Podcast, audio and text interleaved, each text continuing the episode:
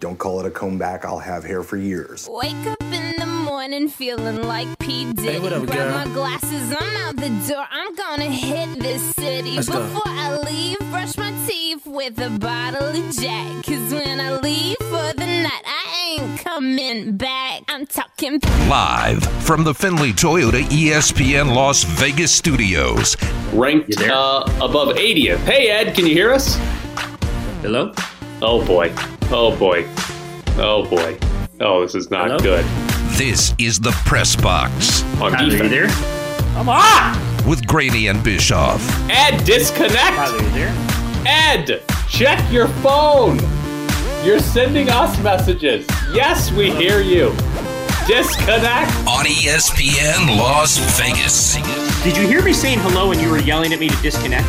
Yes, I was. That's Oh, that's absolutely awesome. what- Every day things get better and better from doing our show at home. We can't get better at that. ESPN 1100, 100.9 FM. I think we can all hear each other this morning. Very, very interesting topic to start with, so we'll throw it to Jared. The first bite. Did the Raiders send the worst tweet in team history? This is interesting, and I think you know we're gonna try to break it down as best we can in one segment. I, I don't know if we can do that, you know, successfully because there's so much context here. Let me let me throw it back to you. I talked to Mark Davis yesterday. You've seen the quotes from him about this, uh, about his tweet. He's the one who tweeted uh, this tweet, um, and he took responsibility for it. And uh, the "I Can Breathe" for 2021 uh, tweet. I want your thoughts off the top because I talked to him and wrote the story. So uh, I do think there's context here beyond just like thirty thousand people being mad at it. So what was your take? That Mark Davis is trying to make this about him and the Raiders. Um, that this is not about him and the Raiders, and Mark Davis was trying to make it to be about him and the Raiders. Like you, one of the quotes you got from him was, "I was driving home from a meeting when the verdict came in. Soon after, I was listening to George Floyd's brother speak, and he said, "Today we were able to breathe again." I took my lead from him. In my mind, that was all I needed to say. I can breathe no, Mark Davis doesn't need to say anything. I don't know why Mark Davis thinks he needs to say something, but Mark Davis saw this verdict come down on Derek Chauvin and thought he had to say something, thought his organization had to say something. And he's not the only one that thought they had to say something, but sports organizations and sports own- owners don't need to say something. And Mark Davis thought he had to say something, thought he was important in this situation when he's not. He has nothing to do with this. And if you want to show support, that's fine, but it's not about you. And when you're questioned about, hey, everyone thinks you sent out a horrible tweet, why he turns it into him and hit like why he did it and why it's staying up. Like Mark Davis tried to make this about him, and it's not about him. Yesterday had nothing to do with him, and Mark Davis is like, ah, no, this is what I thought. This is what I was doing. And the other part of this that I can't so the the whole I can breathe phrasing here. He says he took it from George Floyd's brother when George Floyd's brother say we are able to breathe again. First off, if you're going to take it from George Floyd's brother, use a direct quote. Don't take it and paraphrase it. Use a direct quote if that's where you want it to come from. But the most amazing part about this is that they use the words I can breathe, which have been used by people that support cops that have killed Mhm. black people in the past. Mhm. Like that's where that phrase back in 2014 was on shirts I can breathe to mock people that have said I can't breathe while being choked by police officers. So what amazes me is that Mark Davis was unaware of that until Tashan Reed from The Athletic talked to him yesterday and told him that. Tashan Reed does not work for the Raiders. Tashan Reed works for a media outlet, and he was the first person to tell Mark Davis, hey, this I can breathe phrase was used by people to mock the victims of police brutality.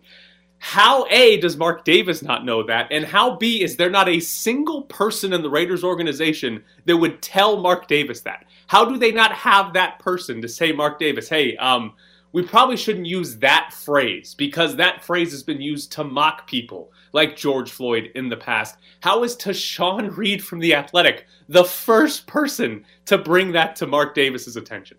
Yeah, that and that's why I'd like to know Well, we know where the chain of command starts. It starts with Mark Davis. Uh, you know, he doesn't have a Twitter account, so obviously he had to alert. Again, I don't know. Did he alert social media people? Did he alert the PR people? I don't know. Was it just one person? Do they have a social media person? And did he call that person and just say, tweet this? It might have been as simple as that.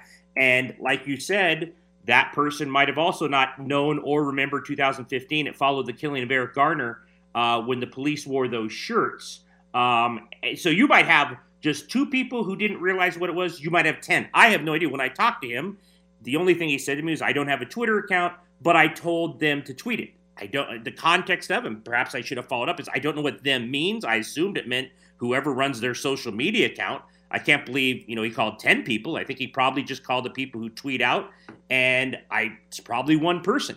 Um, it, yeah, and in that sense, I mean, he told Tashan, uh, okay, I've learned something, and we can definitely, you know, uh, discuss whether he should have remembered or whether he should have not remembered. I, I absolutely guarantee the 26, 30,000, whatever the number is right now, who responded to the tweet also either didn't know about 2014 or didn't remember. I know there's no question about that, but I'm, I'm sure a lot did because that was probably a lot of, other than what you were saying in terms of it being making it about him or about the Raiders, I assume a large percentage, you know, went right to that in terms of 2014. I didn't see that in any of those comments. Now, look, I didn't read all 25,000, but I'm guessing that that had a lot to do with a lot of people who were very angry about this. I, am just, I think that that's a fair statement to make that that's what it was. Although I, I didn't see a lot of, hey, remember 2014? I just saw a lot of kind of vitriol and anger and, and, you know, lashing out and going at the Raiders and him for this. Uh, so I don't know the percentage of people who probably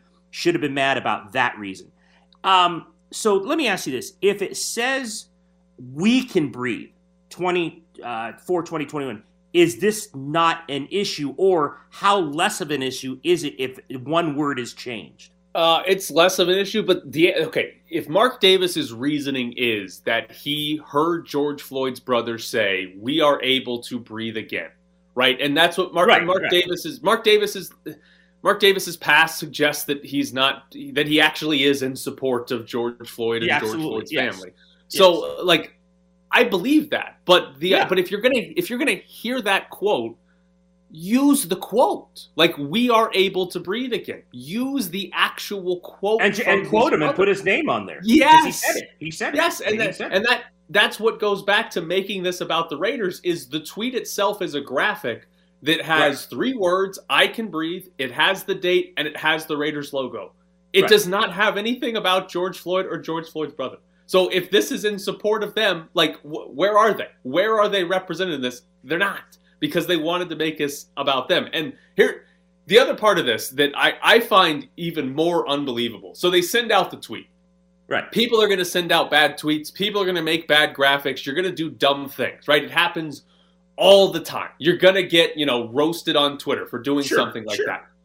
The worst part in all of this is Mark Davis's refusal to back down from the tweet. His refusal to admit, "Oh, we shouldn't have sent that. Let's delete it." How? How? That to me, that's the worst part. The fact that he's trying to defend it to you, trying to defend it to, to Sean, and saying we're not going to delete it. It's going to stay up. I don't like. What is he doing? How does he not understand what that tweet means after it's been explained to him, and he leaves it up? I, th- I have not checked this morning. I assume it's still up. He said it's it is. Yes, they pinned it. Um, I, I, can't answer that. I mean, I think it's one of those things where he truly, and that's you know one of the quotes he gave all of us was, "There's context to this. It's not just me kind of off top of my head." And look, he, he explained it, and people can think what they want in terms of his explanation. I, I get that, and I think a lot of people uh, did not think the explanation was good enough. So I don't I don't know if it's stubbornness. I don't know if he just truly believes uh, that it's a it's a right statement based on what the brother said. Um, it, it, there's just so much to this, you know. And then he talked about he talked to me, and I think he talked to, to Sean about, hey, you know, um, I'm, le- I'm reading the quote here. I believe it has context. Chauvin was on his neck for more than nine minutes and found guilty, and now his knee is fully off his neck. It's a little too late. Justice was served.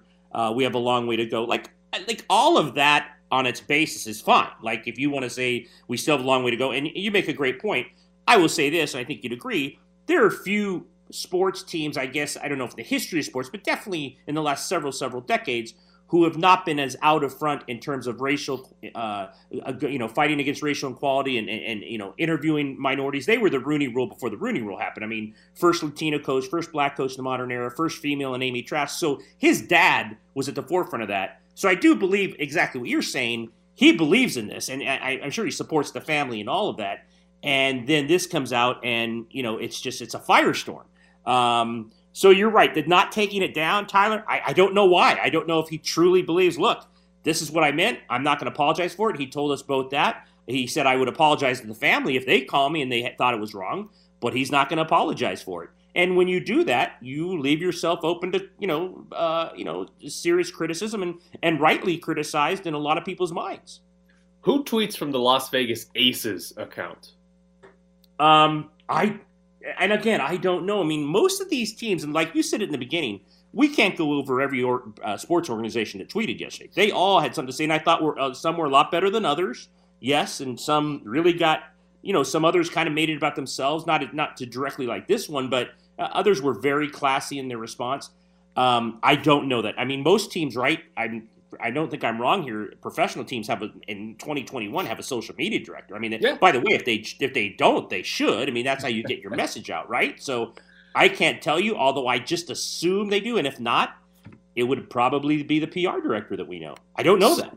So the the Aces. So Mark Davis owns two teams, the Raiders yes. and the Aces, and the Aces also sent out a tweet yesterday that was just a graphic with some words on it, and theirs had a lot more than three words. It started right, with right. We're, we're grateful for today's verdict brought accountability. But the amazing thing is while Mark Davis tried to paraphrase George Floyd's brother and managed to find the exact phrase people use to mock people like George Floyd, the Aces tweeted one out and they used a direct quote from George Floyd's daughter. Like, said her by name, put it in quotes exactly what she said. And it's to me, it's it's it's remarkable that Mark Davis has two teams, and they did the exact opposite yesterday. And if the Raiders had simply tweeted something like the Aces tweeted, we wouldn't be talking about this this morning. Yeah. It wouldn't. It wouldn't have even. It no. wouldn't even brought up. No, because no, because it, they would have just been another team with a statement from yesterday. I, I mean, that's essentially what it had been, as we saw. Uh, you know, teams from every league make their statements, but you're right. It would have just been another one, and everyone would have gone on. And I mean, when I I got home yesterday, it was it was funny, and I don't know when you first heard about this, but I saw it, and it was just the vitriol was just crazy, and I didn't know what had happened. And right when I read it, I said, "Oh, that's gonna that's not gonna be good." Um, so I understood why people were really really mad.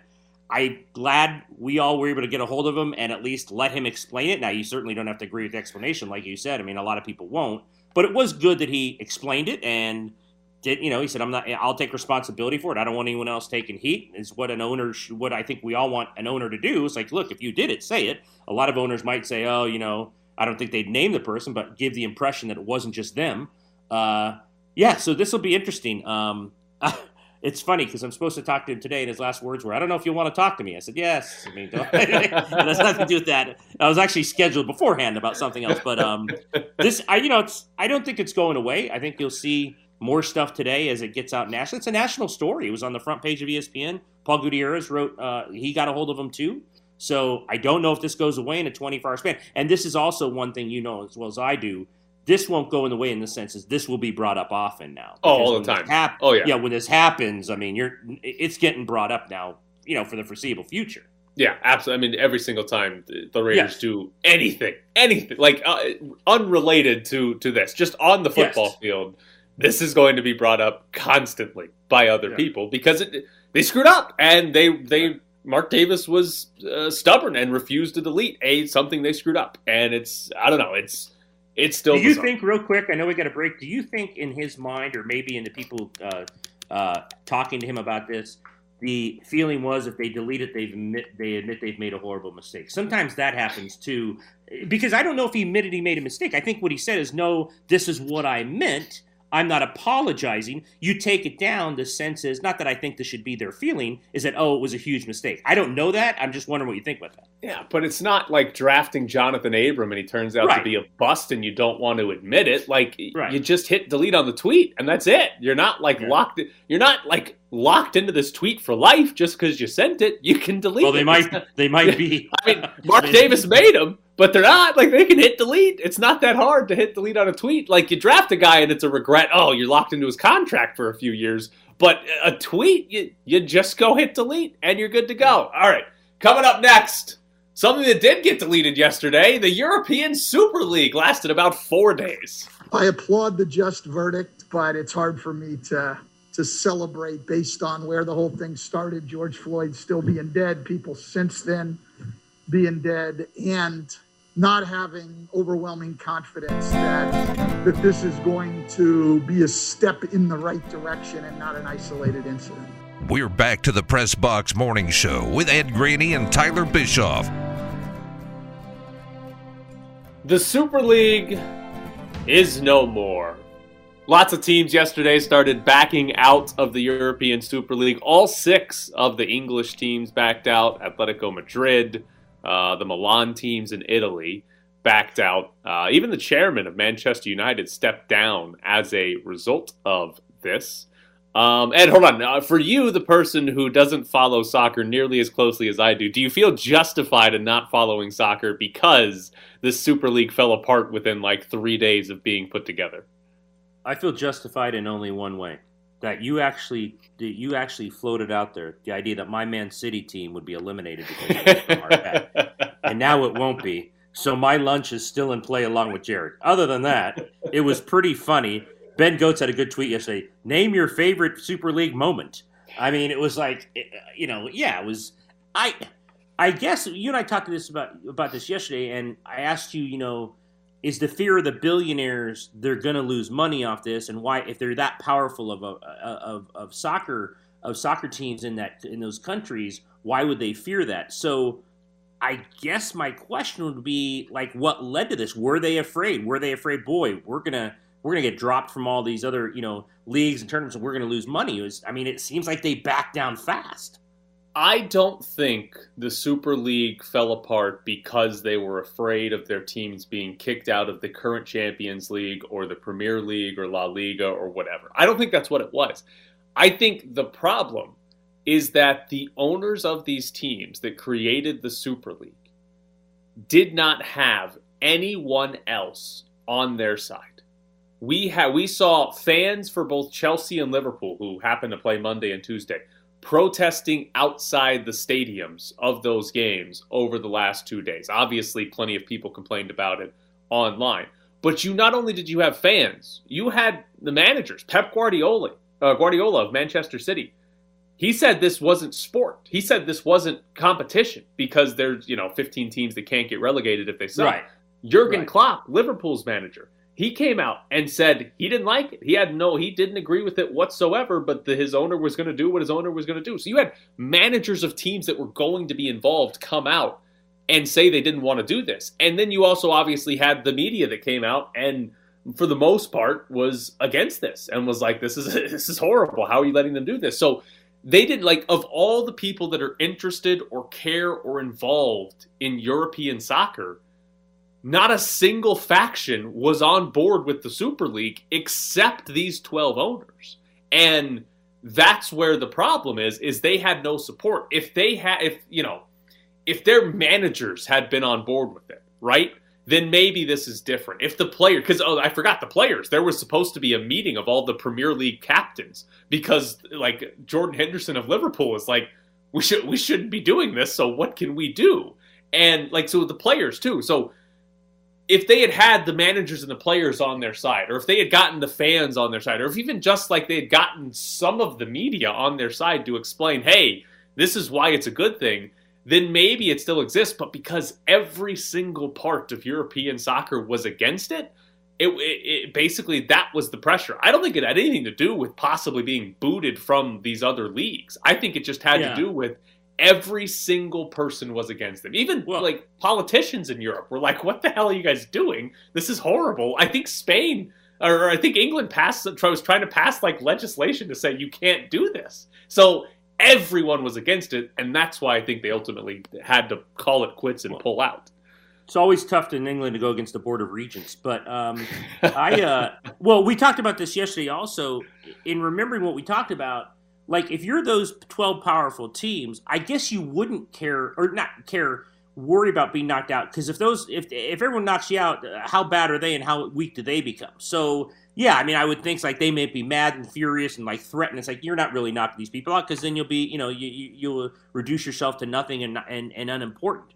So I guess, like you said, it's fans and politicians, and it's a little peer pressure within yourself that if you're the only one on the hill there as the owner, and you look down and look, you don't want to piss off your fans, right? You don't want to piss off the money or the people who support your team and buy, you know, buy the jerseys and you know spend a fortune on these teams every year just to watch them. Um, it made for a funny story. I mean, I, I guess it made you know, is this the like has there ever league? Has there ever been a league that closed down this fast? I don't know. I'm sure. I'm sure if I looked on Twitter, I would have find more. Um, but uh, it made for a funny story yesterday when the tweets came out and talking about the history of the league and you know what was your favorite moment and. Uh, but I mean, do you think we've talked about uh, powers in college football, and now some people come out with a super league in college football, trying to make fun of it and giving out the teams. Um, you know, I assume you think this is a good thing. You, did you look forward to a super league at all? I mean, I, I absolutely would have watched it. I would not yeah. have had a big problem with it. I would not have preferred it to the current setup that they have. But I, I to me, it wasn't going to be drastically different. Because here's here's a fun stat for you. Um, of the 12 teams that joined the Super League, and if you throw in PSG and Borussia Dortmund and Bayern Munich as the three other three teams they wanted that said no, those are the 15 teams that run soccer. Those are the 15 teams that were going to run the Super They're League. the ones that matter. Every yeah. single Champions League champion and runner up has been one of those 15 teams yeah. since 2004. The last 17 years, no other team in Europe has won the Champions League or even finished second in the Champions League. And outside of those 15 teams, no other team in Spain has won Spain's domestic title. No other team in Italy has won Italy's domestic title. Only Leicester City in England has won England's domestic title in the last 17 years. Those 15 teams run the sport. Those 15 teams are going to win every trophy that's out there. So if yeah, you put them in the Super League, okay, like this is this is what we're getting from the Champions League anyway. So it wouldn't have bothered me that much, but it what to me it's not as fun as the current setup. Now, the current setup isn't great either because again, it's soccer is European soccer is the most top heavy sports leagues in the world. There's no other leagues that are as top heavy as that. And it's if you want to change that, there's got to be drastic changes, which is the Super League was going in one direction, saying, well, we're just going to keep dominating. But if you want to change, you got to go in different directions where you limit how much money they can spend. But I don't know that that's ever happening because that's part of the soccer world is you can just spend however right. much money you want on players and, and nobody can tell you no. All right. Coming up next, we are going to be joined by David Krell. wrote a book about the 1962 baseball season, and I can't wait to hear about how the Dodgers lost the NL pennant, ranked uh, above 80th. Hey, Ed, can you hear us? Hello? Oh, boy. Oh, boy. Oh, boy. Oh, this is not Hello? good. We're back to the press box with Graney and Bischoff, live from the Findlay Toyota ESPN Las Vegas studios. Radio from home is always fun. I it's, hope it's that beautiful. It's beautiful. I hope uh, at some point I'll lose con- connection again today. Yes, I, I, can't wait until when you oh, can't hear us, but for some reason we can still hear you. Joining us now is David Krell. He's got a new book coming out on May first, 1962, baseball and America in the time of JFK. David, how are you this morning? Hello, David. I'm great. I'm great. How are you guys? We are good. we are good. So I'm I, the first thing, just sort of a, a, general question about writing a book about 1962. It's it's a long time ago. We're talking 60 years in the past. So how difficult is it to to find the people, find the stories that would make up a book that's 60 year about things that happened 60 years ago? Well, it's a lot easier now, of course, because you have the internet to track people down and to ask questions and find out what their um, you know what what connects them to 62 and the topics you want to talk about. So, for example, uh, Tyler Corder, who heads up Findlay Auto, was extraordinarily generous with his time, and Joanna Bajian, who is Rich Bajian's widow, was equally generous in sharing stories about Bo Belinsky, who lived in Vegas for the last few years of his life and threw a no hitter in, in 62. I would not have found them without the internet. So, they, as difficult as it might be, through microfilm and internet databases of newspapers and just uh, some good old fashioned Google searches, you can find the information and the people to do this. You uh, you mentioned Bo Belinsky. Uh, look, I, I, you had me at uh, dated starlets and playmates and such, and he was uh, kind of a crazy guy. Um, so and his time in Las Vegas. So for those listening who might know not know of Bo Belinsky and that he's you know was here in Vegas and, and kind of this guy who had a lot of things going for himself in '62, tell people about who Bo Belinsky was. Well, Bo Belinsky is a New Jersey native. I'm also a native of New Jersey. I grew up in Springfield, which is about an hour from Trenton, where Bo grew up, and he grew up in the '50s.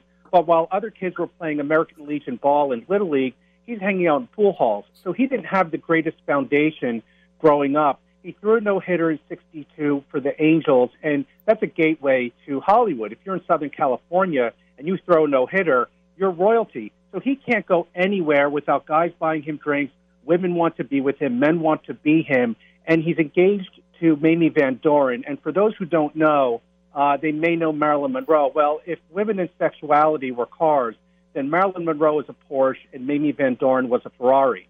And she would have been the stability that he needed. Unfortunately, that uh, engagement did not result in marriage. He had three marriages that uh, resulted in divorce. And it's a sad story. His demons got the better of him for a very long time. And then when he wound up in Vegas and working at Findlay Auto, uh, the people who worked there told me uh, they didn't recognize the Bo that they had heard stories about. He was not the hard partying guy by that point in his life, and he he knew that he had screwed up, and he tried his best to conquer the demons of alcohol, etc. Uh, the, the best story I can encapsulate uh, regarding uh, Bo, somebody told me that uh, Ann-Margret was appearing at one of the casinos and he had dated her in the past. And somebody said, Hey, Bo, uh, Ann-Margret's appearing at the so and so casino.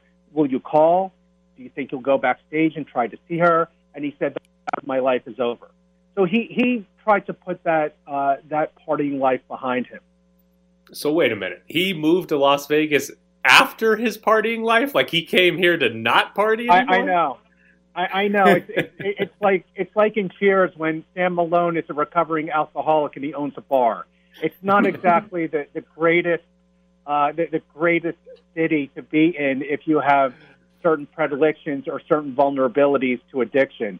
But uh, you know, Findlay and uh, the folks there and, uh, and and other friends gave him, I think, the stability that he never found. I mean, this is a guy who bounced around the minor leagues like a pinball. He played for uh, Vancouver. He played for Stockton. He he played for Hawaii three times. He had three uh, small stints in Hawaii. He played for San Diego in the Pacific Coast League. And his his as you guys know, his major league record was not great. It was 28 and 51, and even in the in the year where he pitched the no hitter, he led the majors in walks. So he didn't really apparently have the discipline to get those rough edges off. He he had one Hall of Fame day. He certainly didn't have a Hall of Fame career, but he had that Hall of Fame day in May of '62. So uh, you write a book about 1962, and looking back through it, I think my favorite part is that the uh, Dodgers lost uh, a playoff series against the Giants. So yeah. how, how, great was this uh, Dodgers loss to the Giants? It's not good. Not good. not, not not good if you're a Dodgers fan, obviously. Yeah. But what what what people forget about that year, guys, is that was the year that Dodger Stadium debuted. So, as much fun as it was to see Maury Wills break the record, and you have 40,000 people chanting "Go, go, go" every time he's on first base, so he, he steals second, and then if he's on second, stealing third. He basically had a green light to do that from the manager Walter Alston, and everybody knows he's going to try and, and do it, and more times than not be successful. But imagine doing that in a state of the art ballpark. And now that's the third oldest ballpark in the country or in major leagues because we have Toronto, of course. But in the major leagues, it's the third oldest ballpark, and they just underwent a terrific renovation, uh, which hopefully will will keep it in good stead for years to come. But yeah, it was an epic Giants Dodgers playoff that hadn't happened since '51. It went down to the wire, and then an epic seven game series between the Giants and the. Uh, David, yeah. I don't I don't know much about the actual history of Major League Baseball playoff, but did having a a pennant playoff for the National League, did that at all lead to them deciding, hey, we should have more than just the NL and AL champion play for the World Series? We should have more teams qualify for a postseason? You know, I, I'm a cynical guy when it comes to this. I think it was a matter of extending the season. If people will watch a three game playoff when it happens, then they'll watch playoffs every year. And as you guys know, it was not an every year occasion when it happened in 62. It happened in 51. That's 11 years before. And it happened uh, sometime before that as well. But I, I think it was just, look at what's going on now where they're extending the season. Why don't we just start game one as a playoff?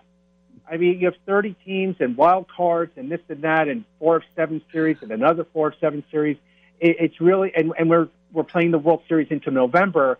I, I think something has to be done to either curtail it or play double headers. I know we're getting a little off topic, but more double headers during the year will prevent us from playing the World Series in November. Huh.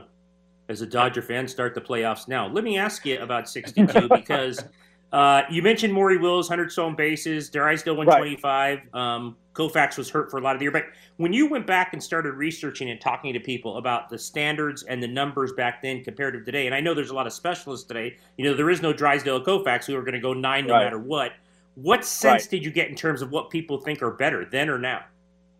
Well, George Wills, the political columnist and commentator who says that he engages in his political journalism career just so he can finance his baseball passion. Uh, he says the greatest players are the ones who played when you were 12 years old. So if I'm talking, I'm talking about Tom Seaver. If I'm talking to someone who was born in 1950, they're going to mention Drysdale and Koufax. Of course, you have specialists today. You'll never see a 300 game career. You'll never see 300 wins again. Not in the current paradigm they just don't have the the opportunities. And I'm a Mets fan, so I'm looking at Jacob deGrom. My God, how many games has he uh, won technically, but didn't have the run support? I mean, it's got to be like a dozen games in the past two years at least. So it, it's very, very difficult. Baseball is a time of change. It's a game of change, depending on the times. And I, I hope we get back to the classic paradigm, but I, I don't think that's the case. You, you have guys coming in and they'll, they'll pitch to one batter and another guy pitching to another batter, and, and this, this nonsensical rule where you start with a man on second in, in, uh, in extra innings. I mean, this is just a very strange time for baseball. So in, in 1962, there were a couple of expansion teams, New York Mets and the Houston Colt 45s. Don't, don't need right. give anything away from the book you don't want to, but uh, any good stories about those expansion teams? Well, I, I think the undersung, the unsung hero and the undervalued hero for the Mets is Joan Payson. And I talk about this in the book. Somebody authored an essay in a book I edited not too long ago called The New York Mets and Popular Culture, talking about Joan Payson's philanthropy in hospitals and art, especially in the New York area. But this is a woman who uh, was at, at the top of the 1%. I mean, she was in the 0.1 of the 1% probably and uh, it comes from the Whitney family, very prominent family in New York. But she loved baseball. She loved baseball. She was with the managers and the players before the game. She sat behind the dugout. Uh, if if there's a person who belongs in the Hall of Fame who isn't, it's Joan Payson. Well, he is David Krell, wrote the book 1962, Baseball and America in the Time of JFK. It comes out May 1st. Uh, I believe you can uh, already order it now on Amazon, though. Uh, David, we, appreciate yeah. we appreciate your time this morning. Thanks for joining us. Thanks, David. Appreciate it. Thank you, guys. Take care. Be well. Take care of yourself.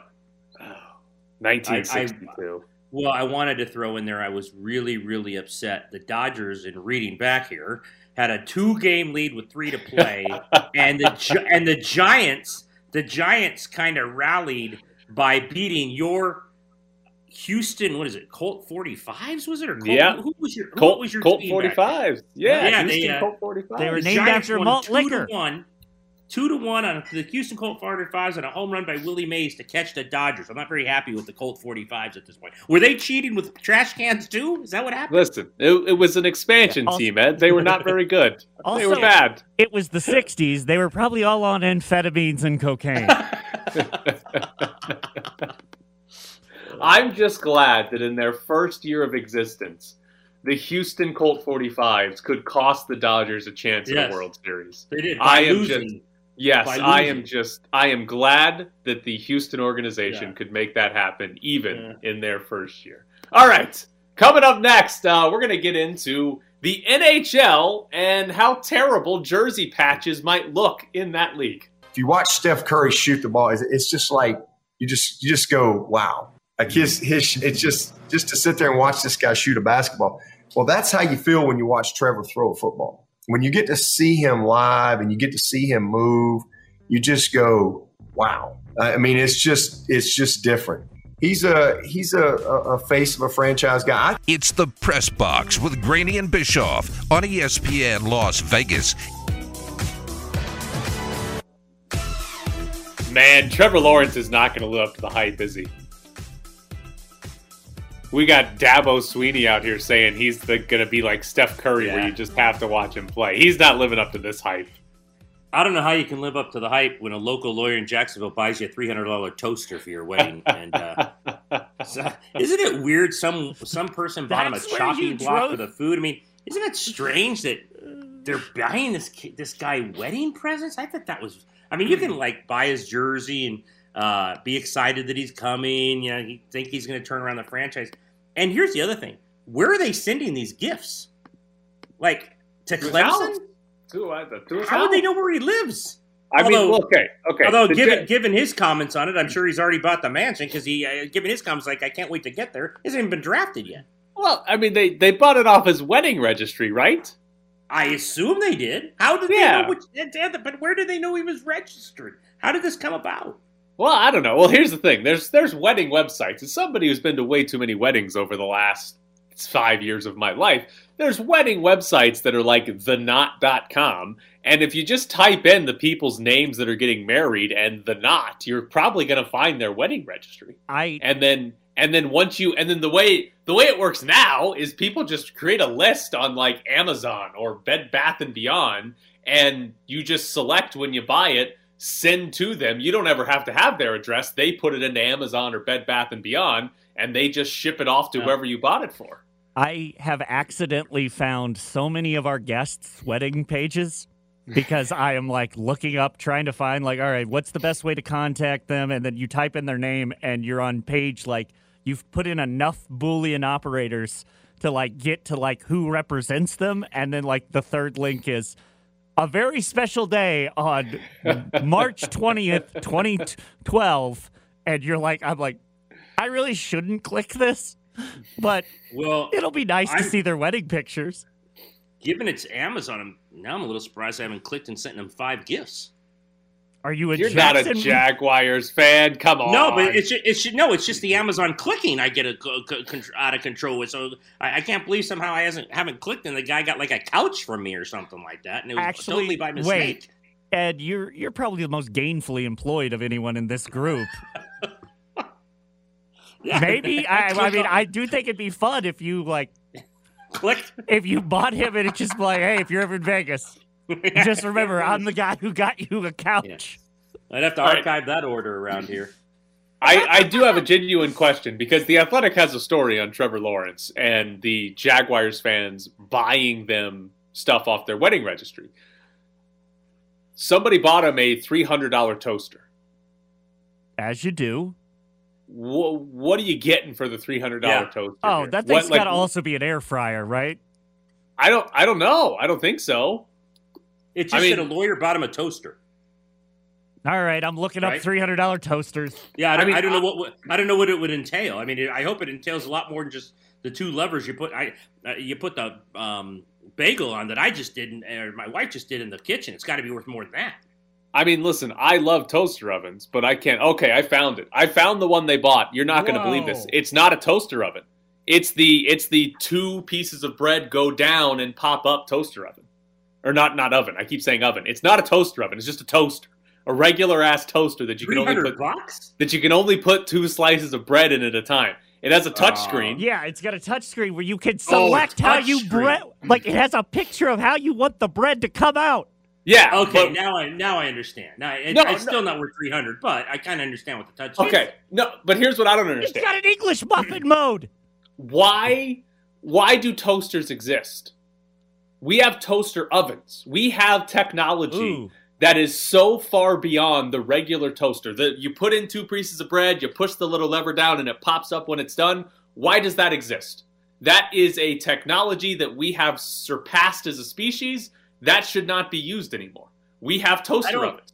Toaster ovens Yeah. are so much better than these types of toasters. Take up more space. I'm not so sure. I've tried toaster ovens in the past and haven't been able to get the toast right. What? You can literally Yeah. see in the door and take it Yeah, out whenever you want it. Don't you have to like? Isn't there a level where you say small heat, medium heat, big heat? Like, if you do the po- toaster like the normal one, you know it's Oh. going to do it for you, right? You just have to make sure it's not turned all the way over to like dark or whatever, whatever they says on those little knobs.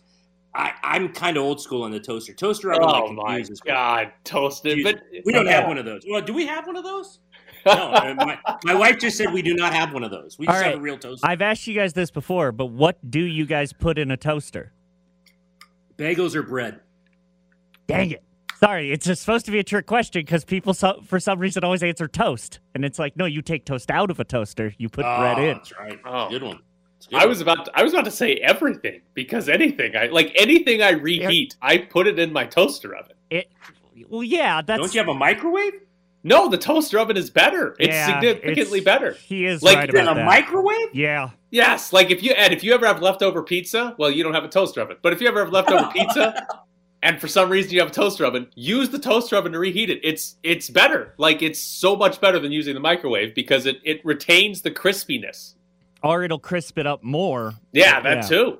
It's great. It's, like, it's really like, good.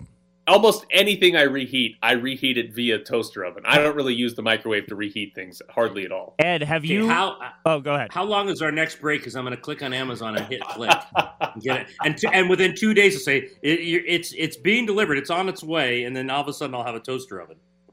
I mean, if you buy a. I mean, there's a $329 toaster oven that I found. So, you know, go all out. Oh. Get the one that has an air fry, like, setting. Oh, can you imagine if that came home or if that got delivered? I get I get um I got a hard time when I had those plastic sleeves uh, delivered the other day for the vaccine cards. Oh god. You know, those, Oh, those God. things were two dollars and forty two cents.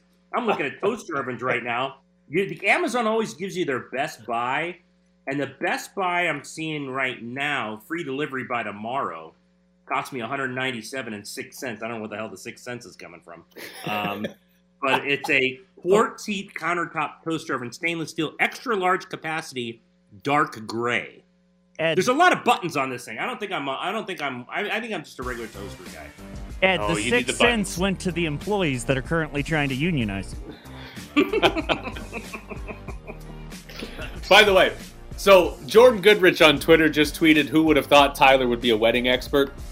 I am 28 years old. I grew up in the state of Mississippi. To completely generalize everybody from Mississippi, yes, they all want to get married before they're 25 years old. I have been to so many of my friends' weddings in the last five years. It's unbelievable how many weddings I've been to. Yep. People need to stop getting married. And thankfully, they've mostly all gotten married by now. I'm the last one that hasn't gotten Oh. married. So What are you holding out? You're holding out. I, I've got yeah, I got to be last. I'm gonna. I had to see all of their weddings, so my wedding will be better, and they will all be jealous. Moneyballed weddings. Jeez. Listen, my one friend had a donut wall at his wedding. That was a great idea. I'm a big fan of that donut wall.